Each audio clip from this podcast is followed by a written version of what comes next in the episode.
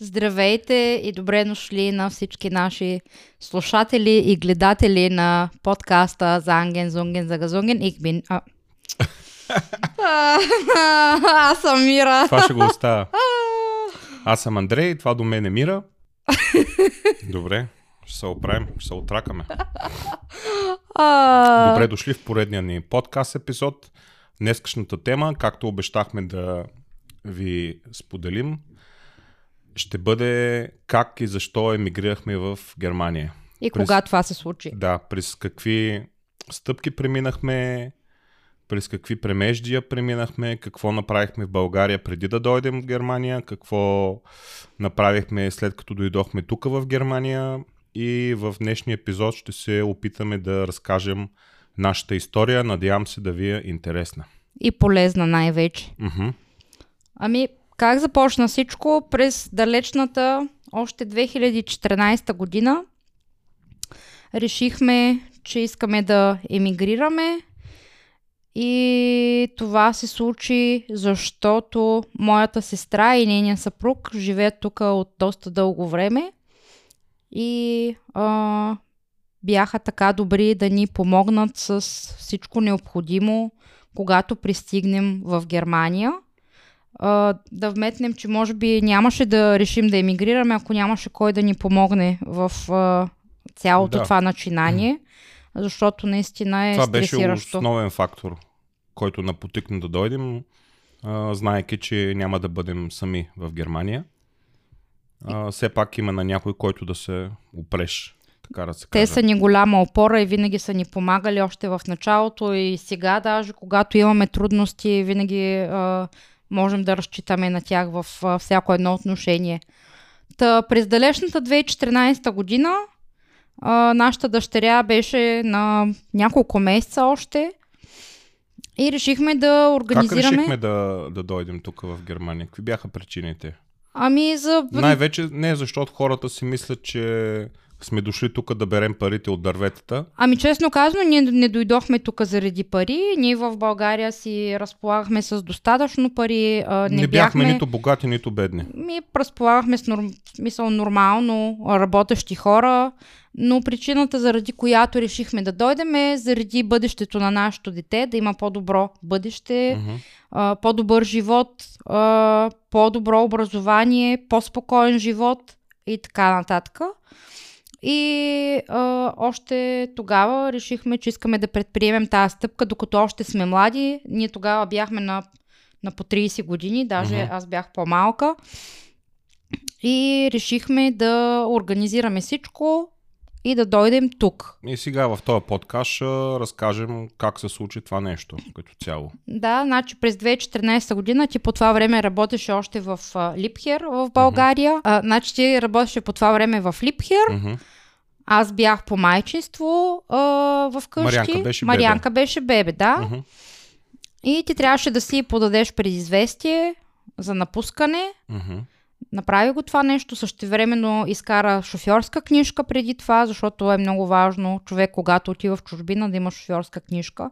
На мен в Пловдив не ми се е налагал да имам книжка, тъй като града беше уреден от към градски транспорт и честно казано нямах желания, а и ми беше казано от майка ми, че е много трудно едва ли не да има шофьорска книжка, но това може би ще е тема за някой друг подкаст.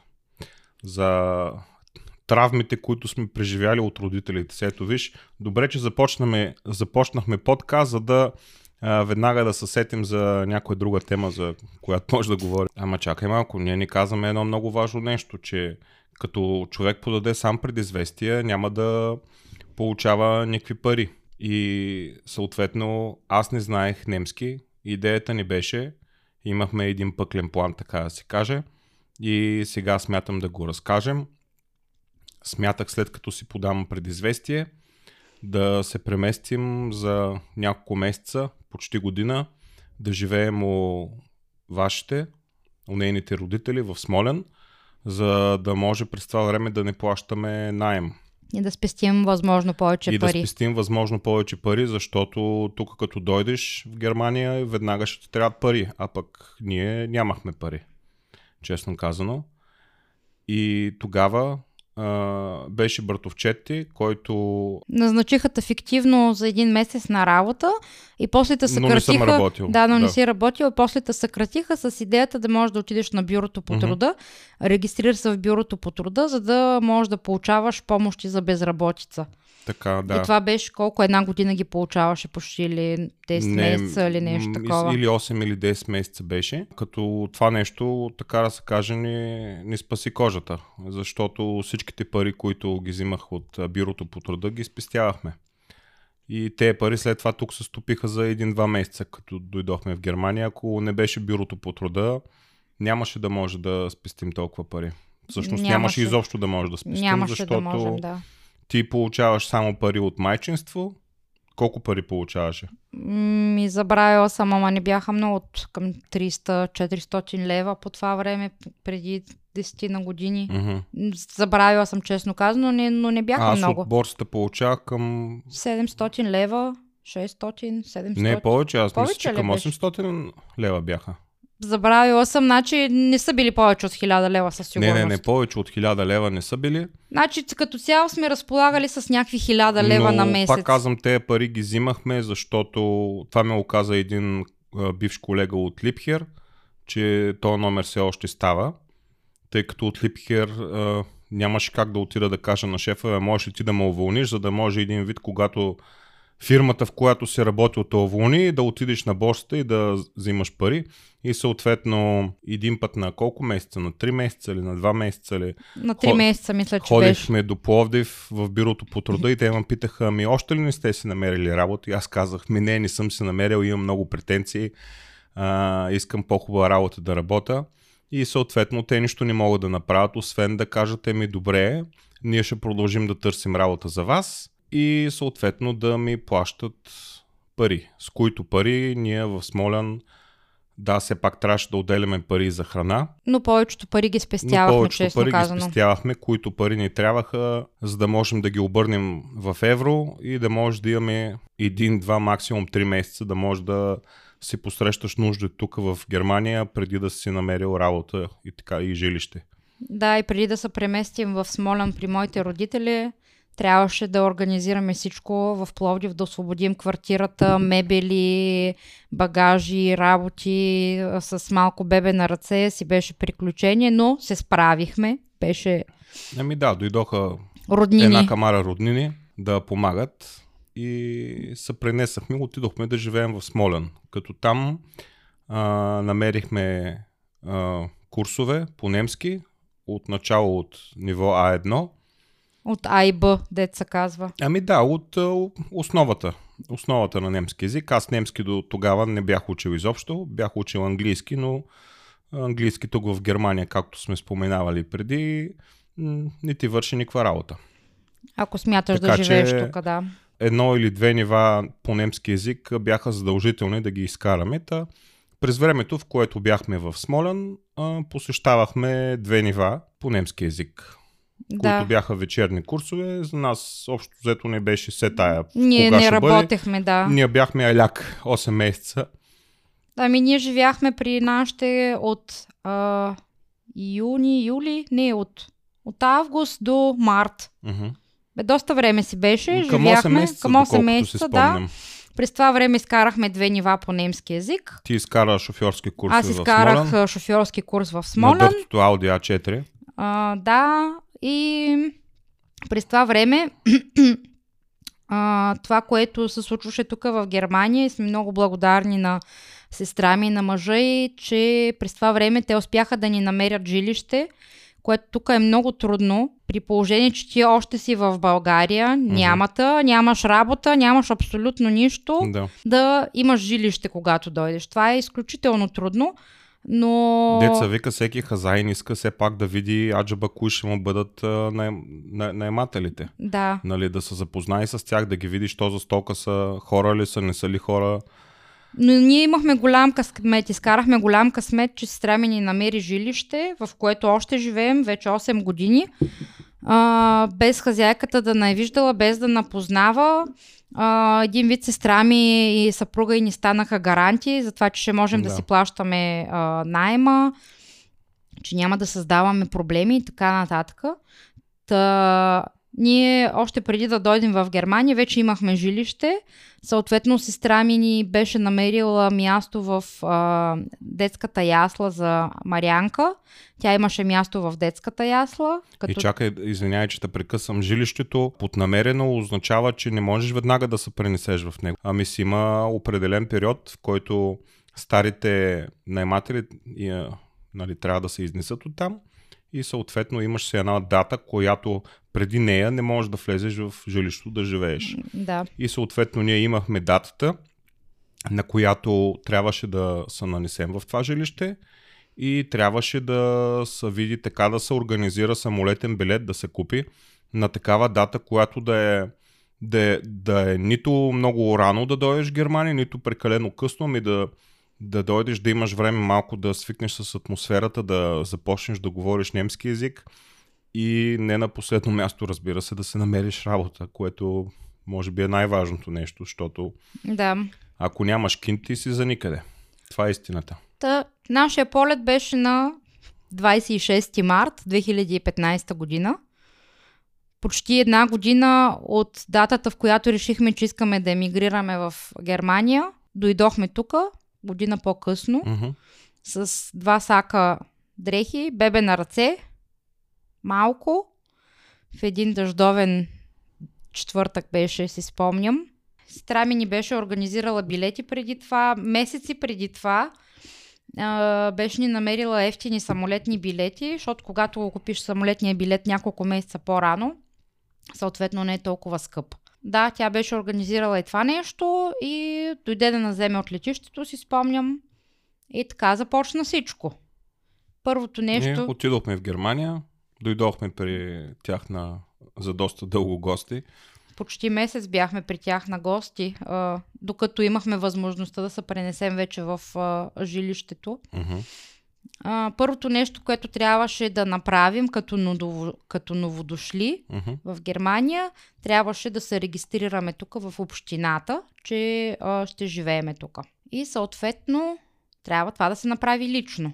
Помниш ли, че ти ходи тогава с а, Тео? Да, с един германец, който беше комшия на сестра ти и съответно на мен беше много трудно да го разбирам и си виках, добре, аз него не го разбирам, дето все пак сме седяли на една маса, сме се хранили, сме пили. И викам, започна да ме фаща шубето. Викам, нали уж съм изкарал две нива, защо, защо не мога да разбирам какво ми говорят. А, да, Та той ме заведи в общината, във Вартенберг, да направим адресна регистрация. Това Тогава ми... май успя да регистрираш мен и Марианка също. Ние май не, трябва, не, не трябваше да идваме, доколкото си спомням. Само ти беше ами, ходил с не, него. Не, ние регистрирахме си. Да, аз регистрирах а, и тримани тогава. И да, имах а, адресна регистрация. Да. Второто, другото важно нещо, което, е, което трябва човек да направи като дойде, след като се регистрира в общината, банкови карти, сметка, по която да може да получавате и да се разплащате с пари. Uh-huh.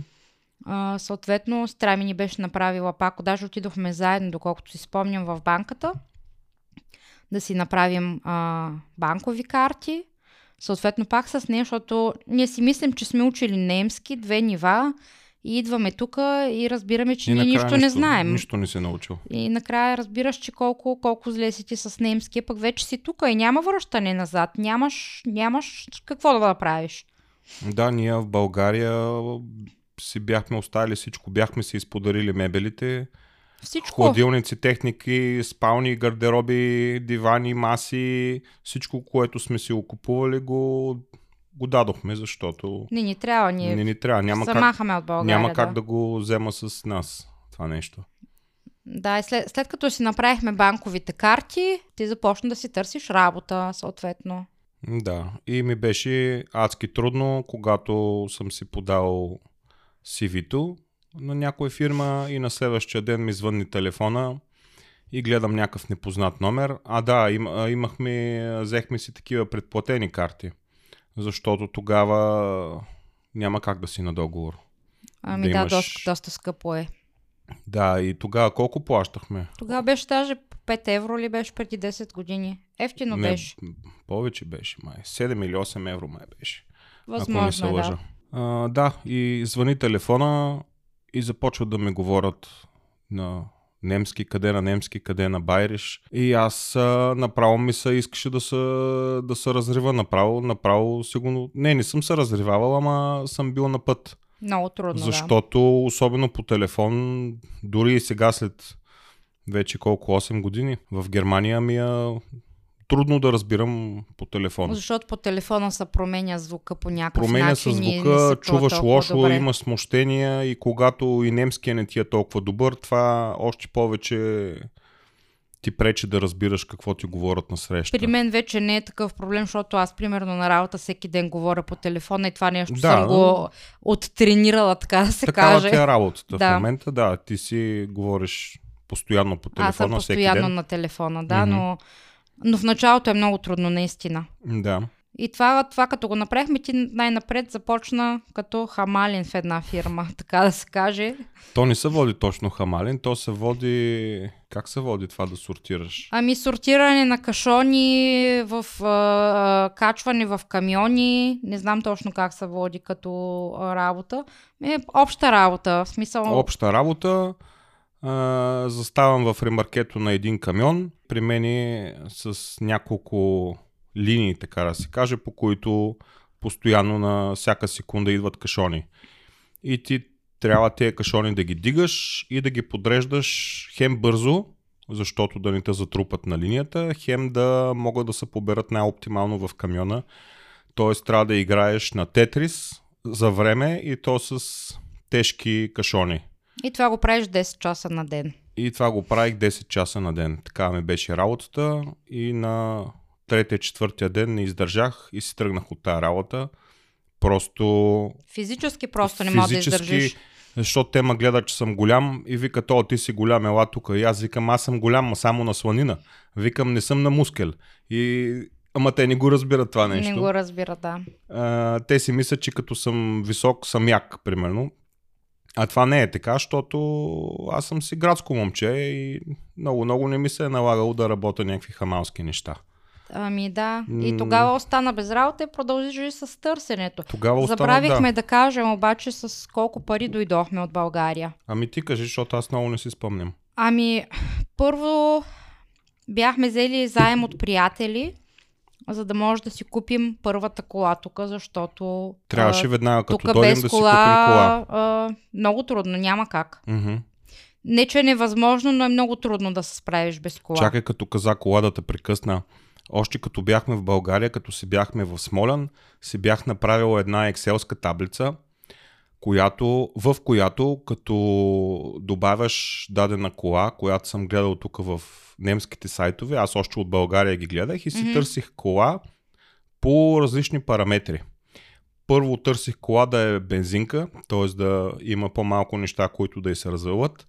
Второ търсих кола, която да е маничка, за да може По-економична. да е по-економична, да не е с голям мотор, да не е с много конски сили, защото на всичкото отгоре тук, ако имаш по-голям мотор и повече конски сили, съответно и данъкът ти е по-висока за новодошли хора, които нямат пари.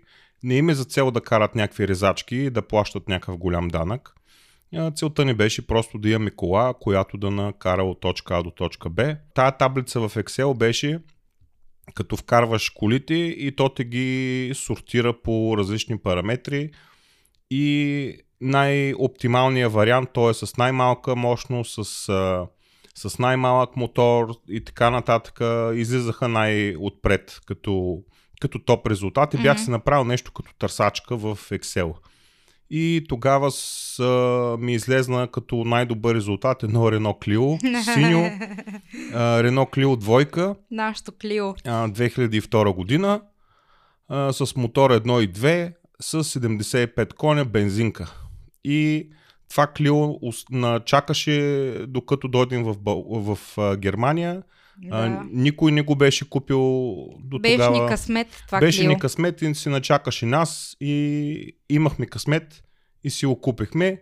Цената беше 2500 евро, но сестра ти каза, тя обича да прави Пазарлък пазарлъци. да има. Тя обича да прави пазарлъци и успя да му смъкне 500 евро и го купихме за 2000 евро. Това беше 2015 година. Сега вероятно струва доста по-ефтино. Та това искам да кажа, че тая кола си начакаше. Клиото Още- беше много хубаво в интерес на истината. Клиото, малка кола, карахме я, ти ходеше на работа, като се Абсолютно не върнеш. правеше никакви проблеми тая кола. Да, като се върнеш, аз отивах на работа и да, беше, беше хубава кола в интерес на истината. И та, освен парите за кола, които бяхме взели на заем в България, бяхме спестили около 3000 евро, с които дойдохме. И... Които пари трябваше да ни бъдат достатъчни за първи найем, да имаме пари да си платим а, сметките като ток, а, като пари за храна, други разходи, защото като дойдеш тук А нямаш... тук се плаща и калпните. Това, ще, това може би трябва да го разкажем в... Не, просто разказваме колко, че имаш първоначална вноска, която... Не калтмите, кауцион. А, да, кауцион. Кауциона да, е като предплата, като предплата, да. когато се нанасяш в дадено жилище, предплата. А, за нашето жилище беше 1500 евро, които ги бяхме взели на заем от сестра ми и им ги върнахме доста по-късно, когато вече работехме и а, бяхме успяли да спестим парите, им ги върнем. 1500 евро а, за предплатата за самото жилище. Мгм. Да, колкото повече пари имате в началото, толкова по-добре, толкова, Толкова по-спокойни, по-добре. по-спокойни ще Вероятно бъдете вие. сега е още по-зле от към финанси, защото Може би трябва да има- економическата криза. Да, може би човек трябва да има двойно повече пари. Значи преди 8 години ние дойдохме с 3000 евро, които свършиха много бързо, защото като дойдеш първото нещо, ти трябва А пари и другото да си... нещо, което аз бих препоръчал, и пак казвам, това е само препоръка, никой не задължавам, е да си смените веднага номера, ако идвате с кола от България с немски номер, за да си нямате проблем с полицаите, защото полицаите обичат да спират чужденци с чужди регистрации. А ако имаш немски номер, мен до сега за 8 години никога не са ме спирали за проверка. О, мен ме спряха веднъж и ме глобиха даже. Така ли? Да, А като, що не знам? като ходихме на поинг с нас да, колосото, сещам защото се. бях минала по път, който е за, а, за колелета Мгм. и ме бяха Е, глобили. да, ти си направила 15 нарушение за това. Ми нямаше забране, този знак забранено за коли. В смисъл. Ма и навигацията оттам ти каза. И навигацията ми казала там. Няма значение. Трябваше да му кажеш. Gesagt, ich spreche kein Deutsch. Не, ich spreche nicht Deutsch, трябваше да кажеш. А, има някои важни неща, които е хубаво да направите като дойдете вече, като имате жилище, работа и така нататък. Това са няколко застраховки, а, които е важно да имате Мгм. при положение, че нещо се случи. А, да, аз ще направим отделна тема за застраховките, но трябва да се подготвя пак а, съответно, защото това си е обширна тема, която ще Мгм. засегнем друг път. Да, така е. Но като за начало има два-три вида застраховки, които трябва да имате задължително а, в случай, че се наложи. А, тема за страховки ще направим в някои от следващите седмици. А, когато се подготвя, тогава ще разкажа подробно какви застраховки са ви необходими в началото, като дойдете в Германия, а, да си направите. След като направихме а, ти основни стъпки, като дойдохме, а, дойде време да се пренесем в нашето жилище. Може би бяха минали няколко седмици, две-три седмици трябваше да живеем при сестра ми, докато има възможност да се нанесем в а, жилището. Преди да се нанесем, дойдохме заедно с а, старите наематели, помниш ли, с а, хазяите и ние да направим така наречения приемно-предавателен протокол. Един вид какво издават старите наематели от жилището, какво има в него Мгм. и какво ние по, а, получаваме. Съответно, записват се в а, договора за найем а, всички показатели на водомер, електромер а, и така нататък. Записва се какво получаваш, хладилник, печка и така нататък, къде има кружки, къде няма кружки, Какво е щупено, какво, какво не е е щупено. щупено, какво не е щупено. Мгм. И това се записва всичкото в а, договора за найем. И така, може би беше месец след като дойдохме, на 20 април, ако не се лъжа, се нанесохме в нашето жилище. Празно. Ти обаче как помниш дати наистина? Помня, да. Яко. А, нанесохме се в нашото жилище. Беше, да, средата на април. Нямаше нищо. И... Абсолютно празно. И се започна едно обикаляне. Сестра ми търсеше в, тук в местния м- сайт за малки обяви а, за а, неща втора употреба. Търсеше неща, които се подаряват. Тук много хора, които искат да си разкарат старите вещи, просто ги подаряват. И започнахме да събираме маси, столове, дивани. И все пак да са в добро състояние, след, да, нали, да не са някакви щупени. Да.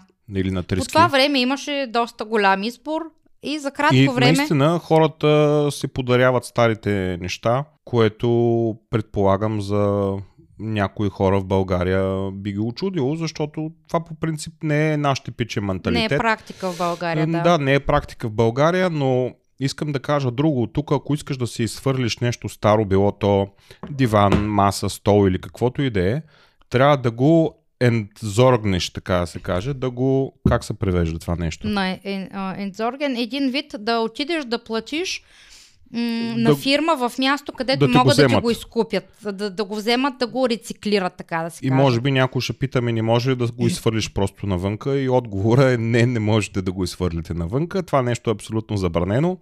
По улиците няма изхвърлени стари телевизори, вещи и така нататък. Има си определени места, на които, примерно, може да отидеш да си свърлиш телевизора безплатно, перални и така нататък. Но, примерно, ако искаш Но да си свърлиш за мебели. мебели, примерно диван, гардероб, по-големи такива Мгм. мебели, трябва да отидеш в... Има определени фирми, Мгм. плаща са, мисля, че на, на кубик или на, на брой, не знам. Но трябва да заплатиш някаква сума. Мисля, Да. че за диван е около 20-30 евро, в зависимост колко е голям дивана, за да могат да ти го, така, така да се каже, да го рециклират а, дивана. Да. И на стария собственик на дадената мебел му излиза много по-изгодно да го подари на някой, въпреки че няма да има никаква печалба, но всъщност ще има печалба и печалбата му е, че няма да дава пари, т.е. няма да. Да. е на загуба. А щом не си на загуба, значи си на печалба. Иначе ние И- в, интерес на истината за доста кратко време успяхме да се здобием с спалня, с диван, маса, секция и всичко това напълно безплатно. А, ходихте вие с Марин, обикаляхте и а, носехте. Марине Баджанакме. Здрасти, Маринко. Да, сестра ми С две намираше... големи комбита. Да, сестра ми намираше а, мебелите и ги оговаряше а, кога да отидат да се донесат. Сестра ти е по пазарлъка. ви, вие хамали. Ние с Марин сме хамали. А, съответно аз с а, единствената ми кола, която беше Рено Клио, нямаше как да побера нищо в нея. И тогава аз карах тяхната лична кола, Рено Лагуна комбия, пък той караше Шкода Октавия, тогава му беше служебната Фирмената, кола. да.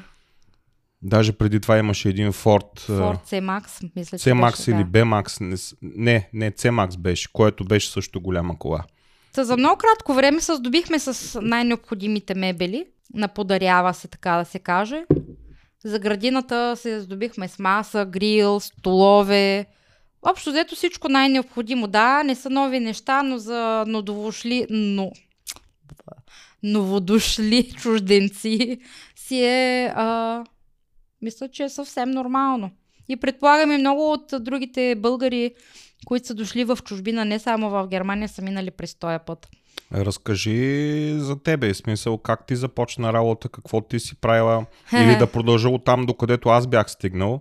Един вид, че тогава се отказах от а, хамалските... Да, разкажи ти за след това къде почна работа и след това ще разкажа какво правих в началото, ами, като дойдохме. Да, а, значи след като напуснах а, фирмата, да, как се казваше? ИТГ. ИТГ. А, Тук на летището се намира. на летището се намира фирма, огромна фирма с големи халета складове, която е фирма за сортиране на, на кашони, на стоки. на, на стоки. Всякакви стоки.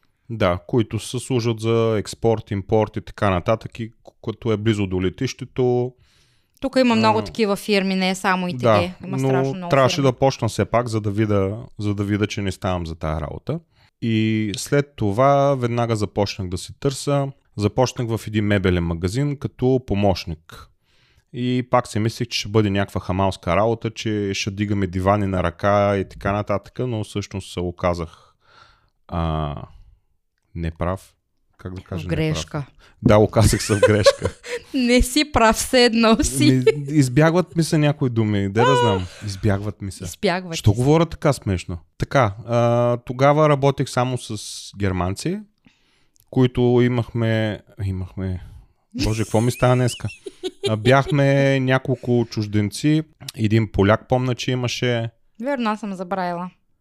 Ами, ние бяхме с а, бефристе договор, с срочен договор, в който беше упоменат, че аз ще работя там в продължение на месец и половина, 6 на, седмици на 6 бяха, седмици. да. И наистина работи 6 И наистина седмици. работих 6 седмици и просто идеята на този мебели магазин беше да се направи тотално разместване между етажите на мебели и така нататък.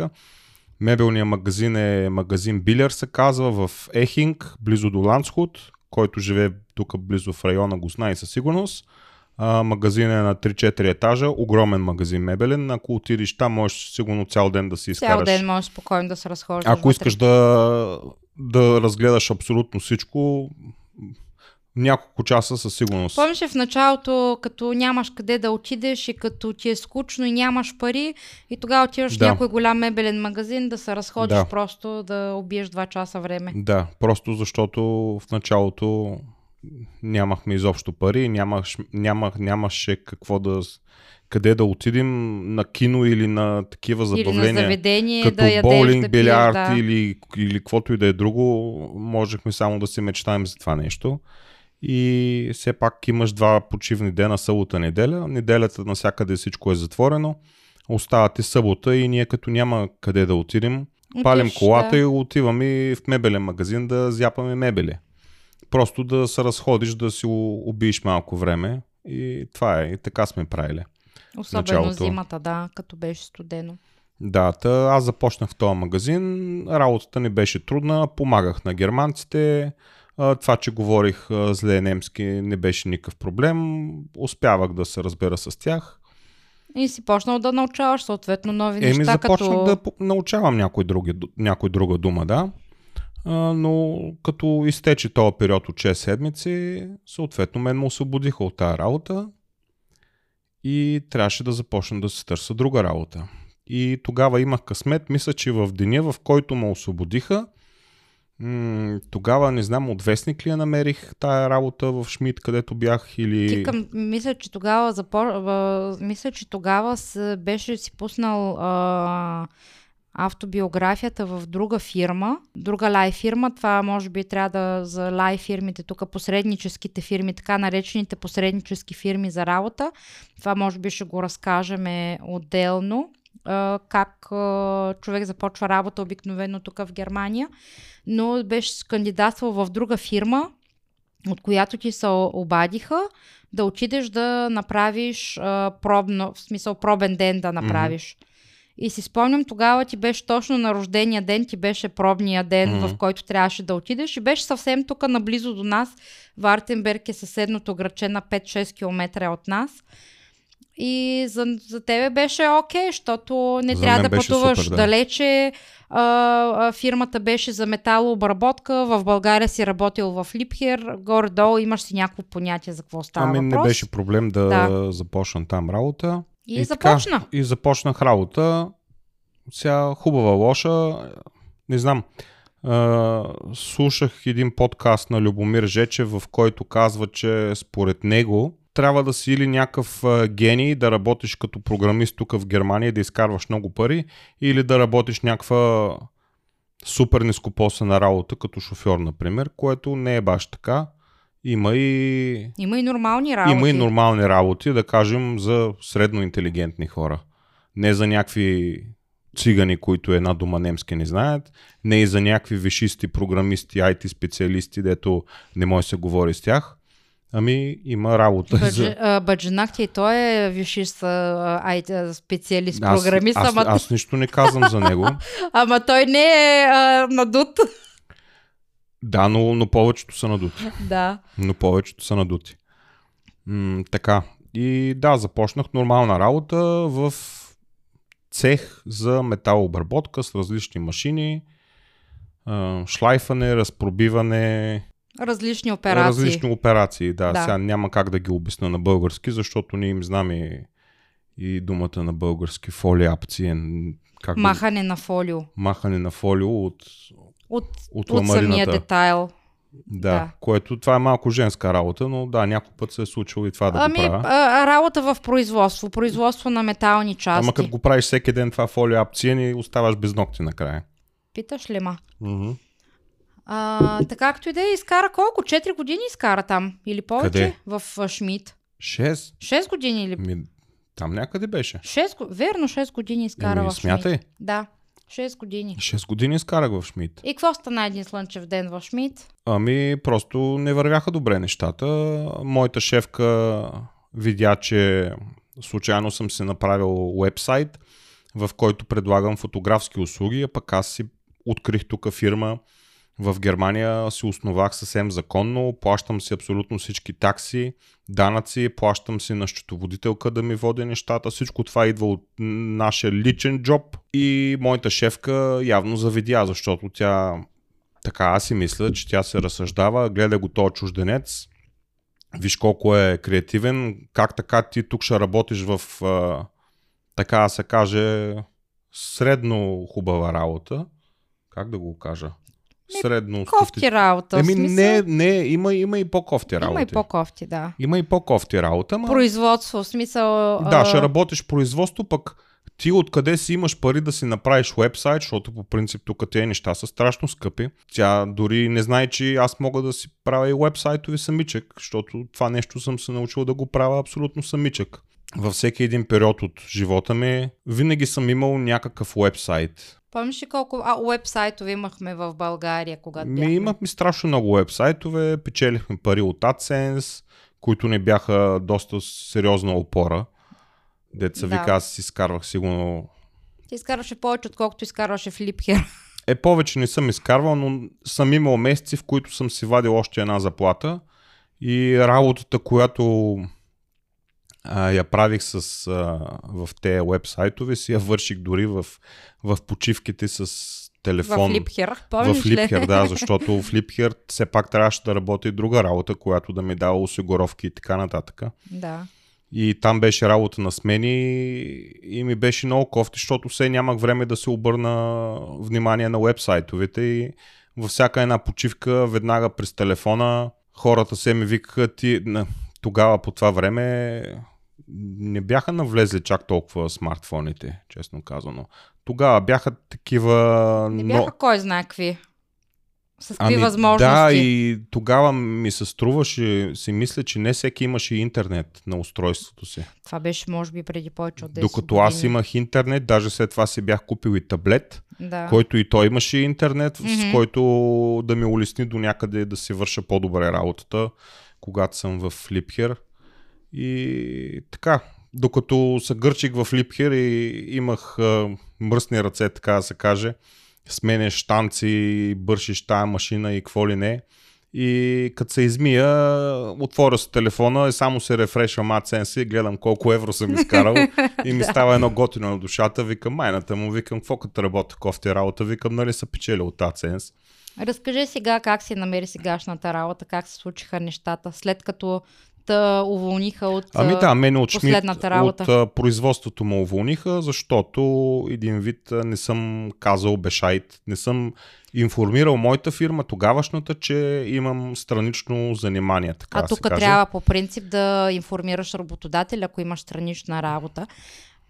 Но според мен, да, тук пак е малко а, така, защото ти не, не, не работиш а, странично а, в а, конкурентна ниша, така да се каже. Да, аз не съм конкурент изобщо на тогавашната Но фирма. както и да е, те се заядоха с тебе, Е, да, толкова, нали знаеш, някой като иска да се заеде... заядоха се и в крайна сметка си получи кюндигунга след няколко месеца Ами, ходене по мъките. Да, аз, аз се пишех болен постоянно, седях си в къщи, даваха ми болнични с месеци. И, те в един момент И просто, в един момент да, на тогавашната фирма на Сабина и писна и ми връчи Кюндигунг.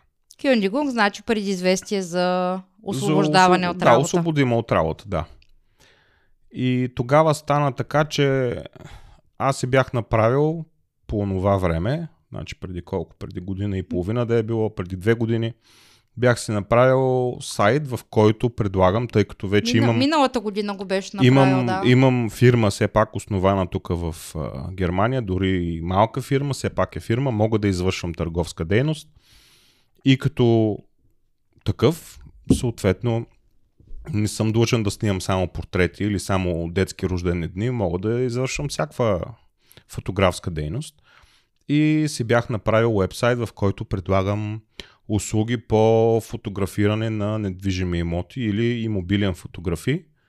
Защото тук като ги гледам тукашните жилища как са, тук това не е типично даден брокер или фирма, с която се занимава с продаване на жилища, да наеме фотограф, професионален фотограф, който да направи наистина яки снимки на жилището, било то отвътре, отвънка и така нататък.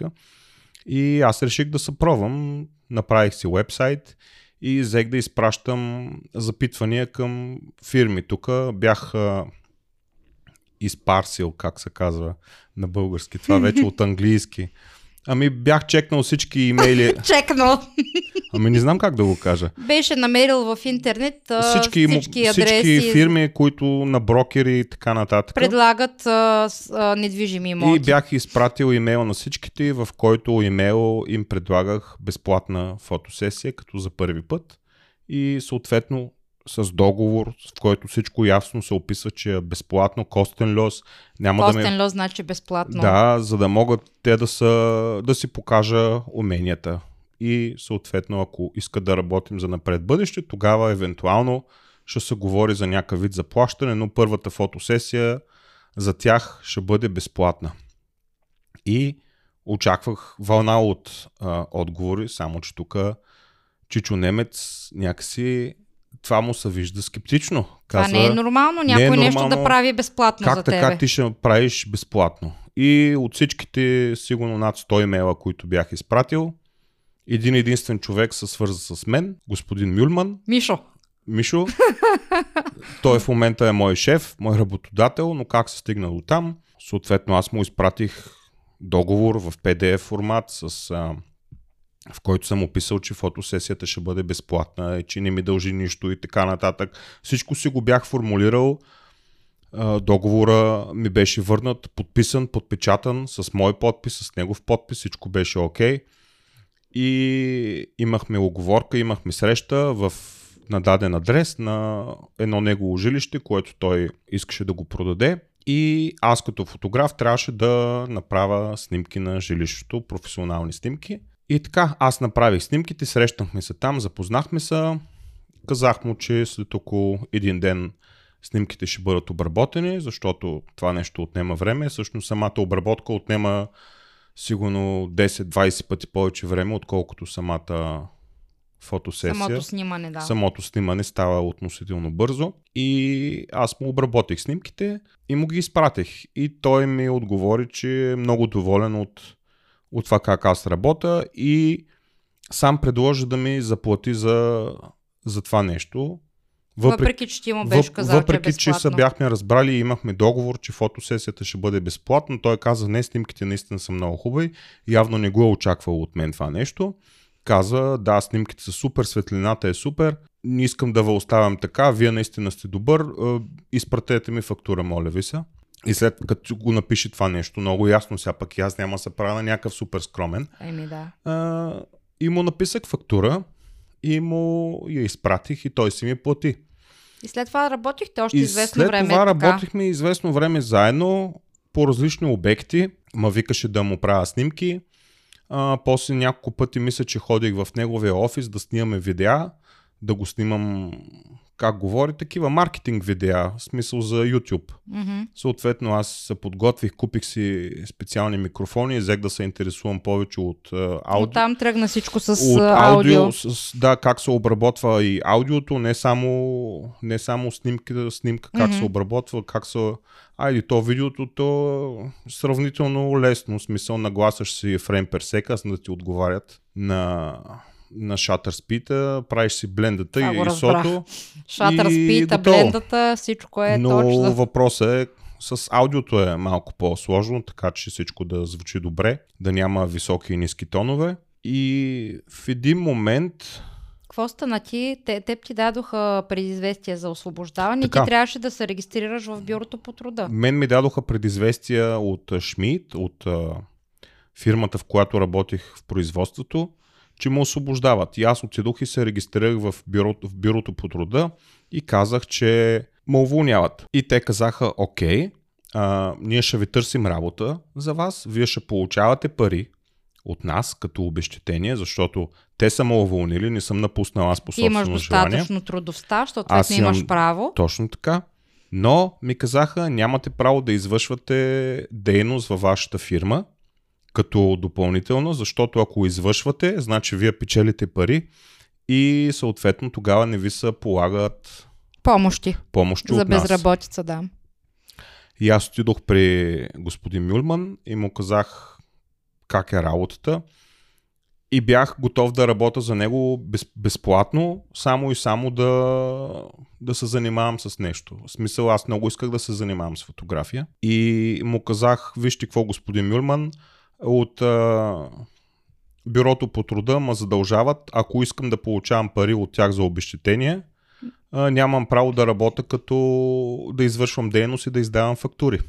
А съответно една фактура от 100 евро или от 200 евро няма да ми плати сметките или да ми напълни хладилника. И му казах единствения вариант да работим заедно е да работя безплатно за вас.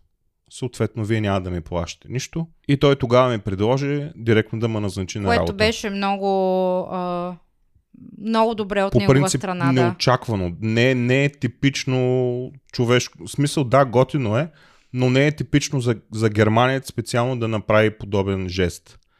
И каза, окей, ами тогава ще назначим на работа. Имахме разговор с него и с жена му. Искаше да знае от мен всички неща, които аз мога да правя.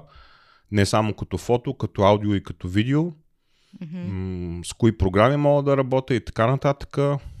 И ми написаха трудов договор и започнах работа, а това вече колко пари получавам, с какви разходи имам докато отида до работа и обратно ще го дискутираме в другото видео, защото да е релевантно все пак на темата. И до тогава съм си в тая фирма, работя професионално като фотограф. На недвижими имоти. На, ми не само, като цялостен фотограф. Някой път снимам и портрети. Но портретите също са ми страза фотографията, тъй като тук в къщи а, имаме малко фотостудио. Тоя тапет зад мен а, не, не го правя с а, програма, ами това си е плат. Поничките са истински. Поничките са истински. Това зад мен е бекграунд, с който мога да правя фотосесия Бекграунд за, бяхме го купили за детски рожден ден. Да, имам още десетина, може би. трябва да сменим, Различни, трябва да пове- сменим сега за Велик ден Но другия. повечето са ми коледни, а, защото да, повечето хора искат коледни фотосесии. Да взема сега да разкажа как при мен се случиха нещата, какво работих Ами, и какво разкажи, се да. занимавах. Ами, като дойдохме, далечната 2015 година, в началото не работех, защото първо бях по майчинство, второто, което е, малката започна ясла и трябваше да се грижа за нея. Тя ходеше само до обяд, до 12 часа, за да може да свикне с езика, с други деца и така нататък. И, след, и трябваше да се грижа за нея след обяд. Съответно, сестра ми а, беше ми намерила работа като чистачка а, в а, офиси и така нататък. А, работа, която се извършваше предимно вечер. И започнах работа като чистачка на офиси. Това нещо го работех в продължение на фу, колко? 4 години горе Нещо такова беше, да. около 4 години, докато малката порасна и не започна училище. Работех вечер от 5.30 горе-долу до към 9 часа. Значи Андрей се прибира от работа, сменяме колата, аз взимам колата и отивам да чистя. Чистя вечерта и се прибирам в 9 часа, когато вече всички са легнали. И това беше в продължение на 4 години. А, съответно, малката като беше на градина, ходех сутрин, чистех, къщи, а, офиси и така нататък, за да си докарвам още пари допълнително, докато малката Кажи е на направо, че се работила на черно. Може да го да, кажем. ходех да чиста къщи на черно. На черно значи, че на не е черно била назначена била с трудов договор. Да. Ами отива, свършва се работата. Плащат ми на ръка Плащат пари на ръка, чисто и, и, и да, и си докарвах някакви полицай пари. се баня. и си докарвах някакви пари допълнително. Та, това се случваше горе-долу в продължение на 4 години. Мгм. След това малката започна училище и съответно занималня и си казах, вече 4 години като чистачка, Стига толкова. стига толкова. Вече, вече си мисля, че мога да прави нещо друго в крайна сметка. Минали са 4 години в Германия, чак толкова зле с езика не съм. Дай да опитам нещо друго. И съответно и аз попаднах в същата фирма, в която работеше Андрей. Кажи направо, че аз те уредих. Андро ма уреди, той беше. Е, тогава бяхме гъсти с шефката, разбирахме се добре, честно казано. Да, както и да е, започнах в а, тази фирма, в която и той работеше. Работих там в продължение на година и половина.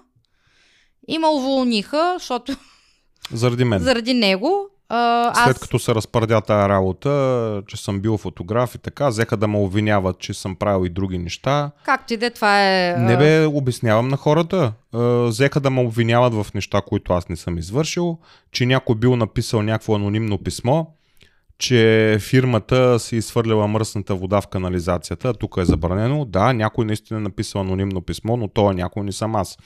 И те ми изкараха трудовия договор, са го са гледали моя а, ръкопис, как аз пиша буквите и след това видяха в това писмо, което е написано в ръка и казаха, виж, тая буква е същата като тая буква, само една единствена буква, значи ти я пишеш по един и същи начин, значи това си бил ти. И като те насрочат там, Не а. насрочат. като те нарочат, Как да те насрочат? през 5 минути или през 10 минути ще да насрочат? са видърхолева, а, бите. А, като те нарочат за такова, иди обясняй, че нямаш сестра, нали знаеш? Да. Лафа. Както и да е, и аз изкарах там година и половина и ме освободиха, защото моят трудов договор беше срочен, не беше станал още безсрочен.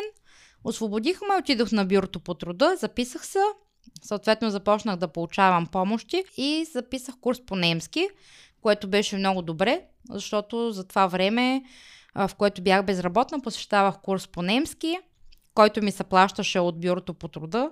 Курсът струва около 5000 евро по принцип. Поема Мгм. го бюрото по труда. И в края на курса получих сертификат за B1 владеене и започнах да си търся работа, защото толкова месеци вкъщи и започнах да си търся работа и съответно а, ме поканиха на интервю в сега от фирмата, в която в момента работя. Какво работиш в момента? Разкажи. В момента работя, на немски се казва Sachbearbeiterin Auftragsannahme. Един вид приемам поръчки от клиенти по телефон, по имейл и по факс.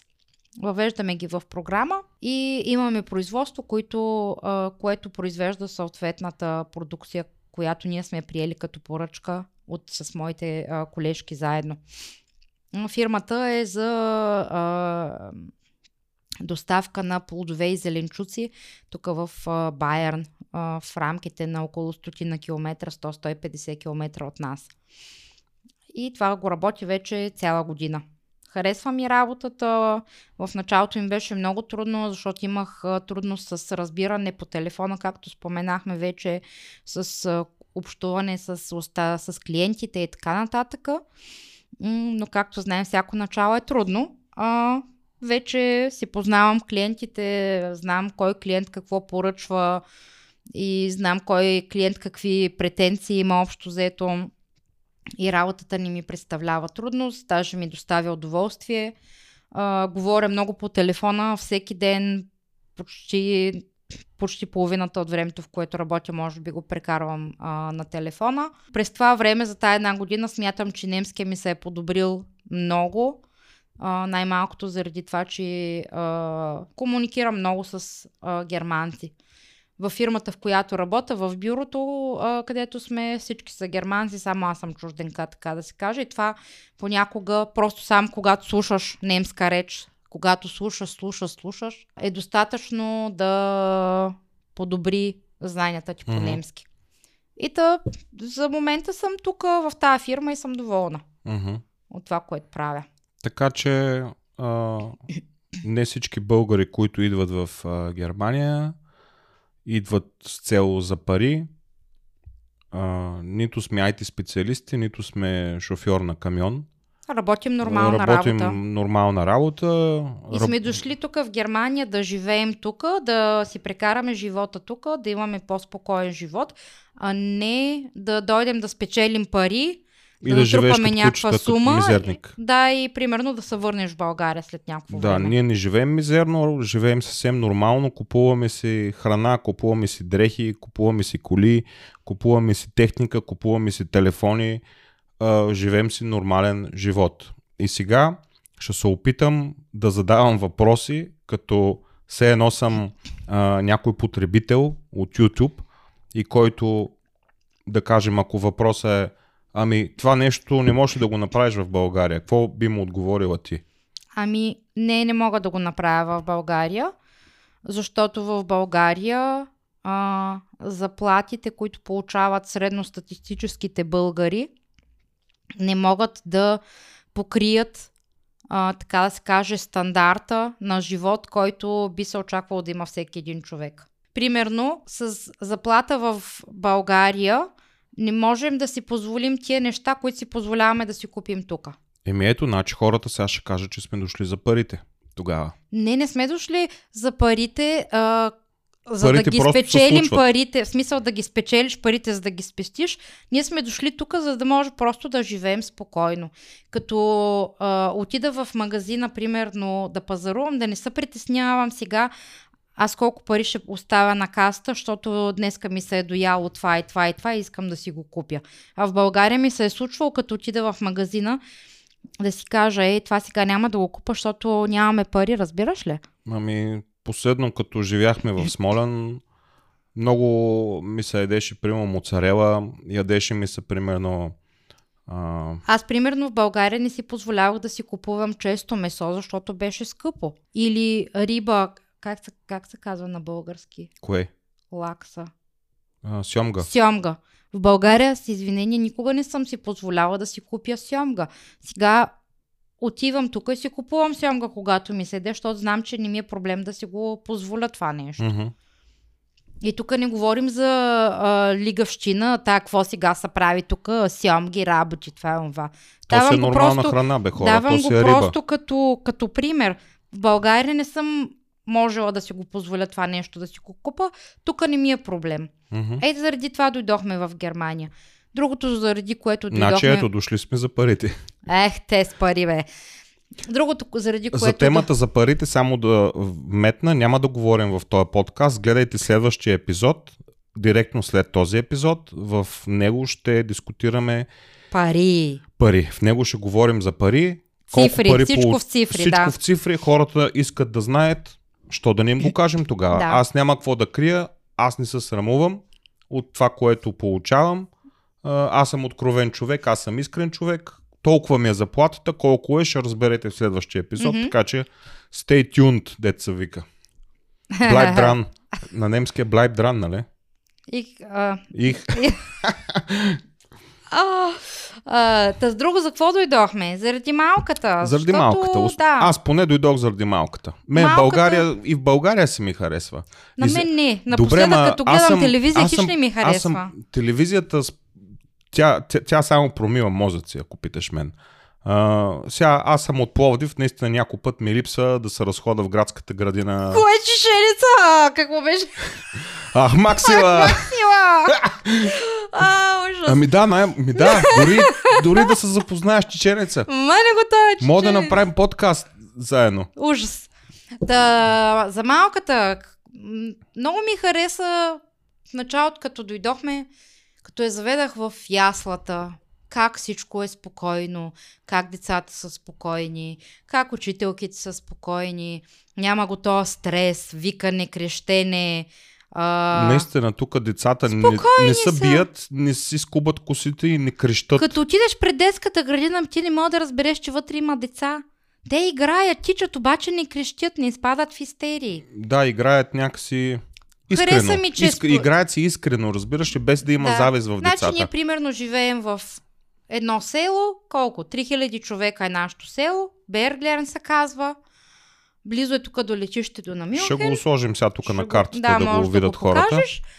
Живееме в малко село, много е спокойно, има детски площадки, има полета колкото искаш да се разхождаш, няма го тоя стрес. Вероятно в Мюнхен не е така, ти работиш в Мюнхен, можеш да кажеш как е в Мюнхен, вероятно е по, а, по-натоварено. Ами в Мюнхен е натоварено от към движение, но иначе Като, като, живот, като живот не е. Рядко чувам примерно клаксони и така нататък. Да. Хората са окей. Като отидеш в някой по-крайен квартал, примерно да не си баш на центъра, понеже аз поне няколко пъти в седмицата хода по обекти да снимам. И с- деца вика ги познавам вече всичките квартали на Мюнхен.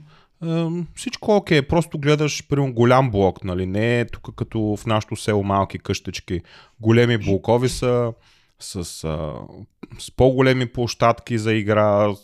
В Мюнхен има ста- става въпрос, че като цяло атмосферата е по-спокойна. не, честно ти казвам, дори в Мюнхен не мога да усета а, такова напрежение, се нагнетява във въздуха, което примерно го има В България, примерно. България и в Пловдив Тук и го няма това София, нещо. вероятно е Примерно и ние, и ние имаме стрес на работа, някой път бързаш, трябва да направиш, имаш много, примерно, часове тук, там, трябва да бързаш да направиш нещо. И тук го има това нещо и ние бързаме постоянно за някъде. Но като цяло обстановката не е стресирана, не усещаш с, с някакво напрежение в въздуха Миначе просто. последните ми спомени, които имам от България, че ходих 6 години на работа с бокс в джоба. Ако си спомнеш и ти. Да, А, когато... сутрин първа смяна. Ами да, сутринта ние живеехме в Плодив в Кичука, който квартал не се слави с а, спокойната си атмосфера. чука по-към южен вече. Кичука по-към южен, на улица Славееви гори бяхме, близо там имаше едно супер Слънчеви чил- до слънчеви Да, лъчи. до слънчевите лъчи, веднага Някой ако нагледа от слънчевите лъчи, здравейте.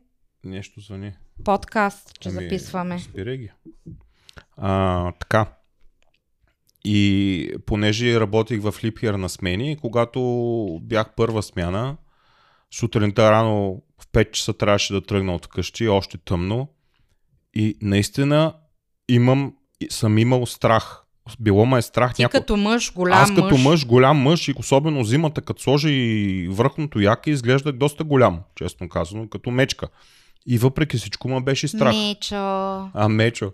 А, въпреки всичко ме беше страх и имах метален бокс в джоба си и ми беше на ръката постоянно.Докато тук Тук го няма това абсолютно ми е се тая ко- кое, кое време на деня, на нощта е. М, Разхождам се без страх. Не се оглеждам за себе си. нещо. По-спокойно Зад мен е. дали има а, някой. По-спокойно е някакси. А, образованието ми харесва тук. А, системата е малко по-различна. Нашето дете му предстои да отива в друго училище от септември. М, бях а, през изминалата седмица в а, едно училище на информационна вечер. Останах много очарована в интерес на истината от цялостната, от а, цялостния, как се казва, а, Experience. а, от цялостната, как да го Айде кажа? сега думата как. Айде сега как беше. Е, Останала си доволна от училището. Останах доволна от училището и ти го кажи на български. Пункт фертик. Ужас. Така е, наистина не го правим нарочно. А, когато сме, сме в Германия Вече, вече. 8, 8 години до 26 март ще Няма, станат 8 години. ако ще ти вярвайте хора, думите наистина идват на немски. Честно ви казвам. Да, не го правим нарочно. не, не го правим нарочно. Просто е така. За който не ми вярва, съжалявам, няма как да... Ние, Да ви докажа, че е така. Честно казано, ние даваме всичко от себе си, повярвайте, за да се изразяваме само единствено на български, ама на някой път просто думите изчезват. Да. В смисъл не мога да... Думите не ми идват на български. При положение, че цяла седмица говориш а, на немски постоянно цял ден, Мгм, а, детето а, много често не иска в- вкъщи да говори на български, мгм. и просто някой път е много трудно. Подкаста стана много дълъг вече. Айде да го приключваме ако Последен искаш. въпрос, примерно, аз се опитвам да се поставя на място на потребителите, на вие, които нагледате. Които а- имат желание да дойдат, примерно, или току-що са не, дошли. не или? които имат желание да дойдат, които имат въпроси. И аз се опитвам да ги в момента да отговоря на тези въпроси, а не да чакам те да ми пишат. Но ако все пак имате въпроси, може наистина да задавате, ние ще ви отговорим а, да, с да. удоволствие. Аз исках да питам от името на някой потребител, който може би иска да пита също нещо. Смятаме ли да се връщаме обратно в България? Не. Аз бих казал, че Значи мен ме е страх да се върна в България. Аз, аз не знам как ще се чувствам в България. Мен ме е страх. имам Аз имам... чувство, че- аз имам мен ще ме набият. няма да издържа. Не, мен ще ме набият. Не знам що. Без, без да съм направил нищо лошо, аз имам чувството, че ще ме набият някъде. Аз психически няма да мога да издържа А, в България, имам чувство. Пловдив не е този град, който беше преди 20 години. А, мога да кажа, че Пловдив вече не е мой град. А, съвсем тотално се промени менталитета на хората. Всичко се обърна на чалга И на чеченеца. и на чеченеца. Ужас. Да. В България може би бихме се върнали някой ден, като... Само за кратко, за някоя друга отпуска. Не, друго имам предвид. Някой ден, ако докараме до пенсия, Мгм. може би бихме се върнали да си изживееме старините в България. Но, Ще видим но и това работа. не може да го кажем, защото има още толкова много време. Ще видим тази работа. Да приключваме. Ами да, може и да обърнем внимание на... да имаме време да обърнем внимание на другите теми, които Добре. сме подготвили. Хайде, дайте Хайде. лайкче сега. Бите, please. Лайкче нагоре, абонирайте се. Ай, кажи го. Задавайте въпроси, ако имате. Ние ще Пишете в отговорим. коментарите хора, абонирайте се за канала сега. Аз бях Андрей Димитров, а това до мен беше Мирослава. Нихт, а, нихт. Май не гюте.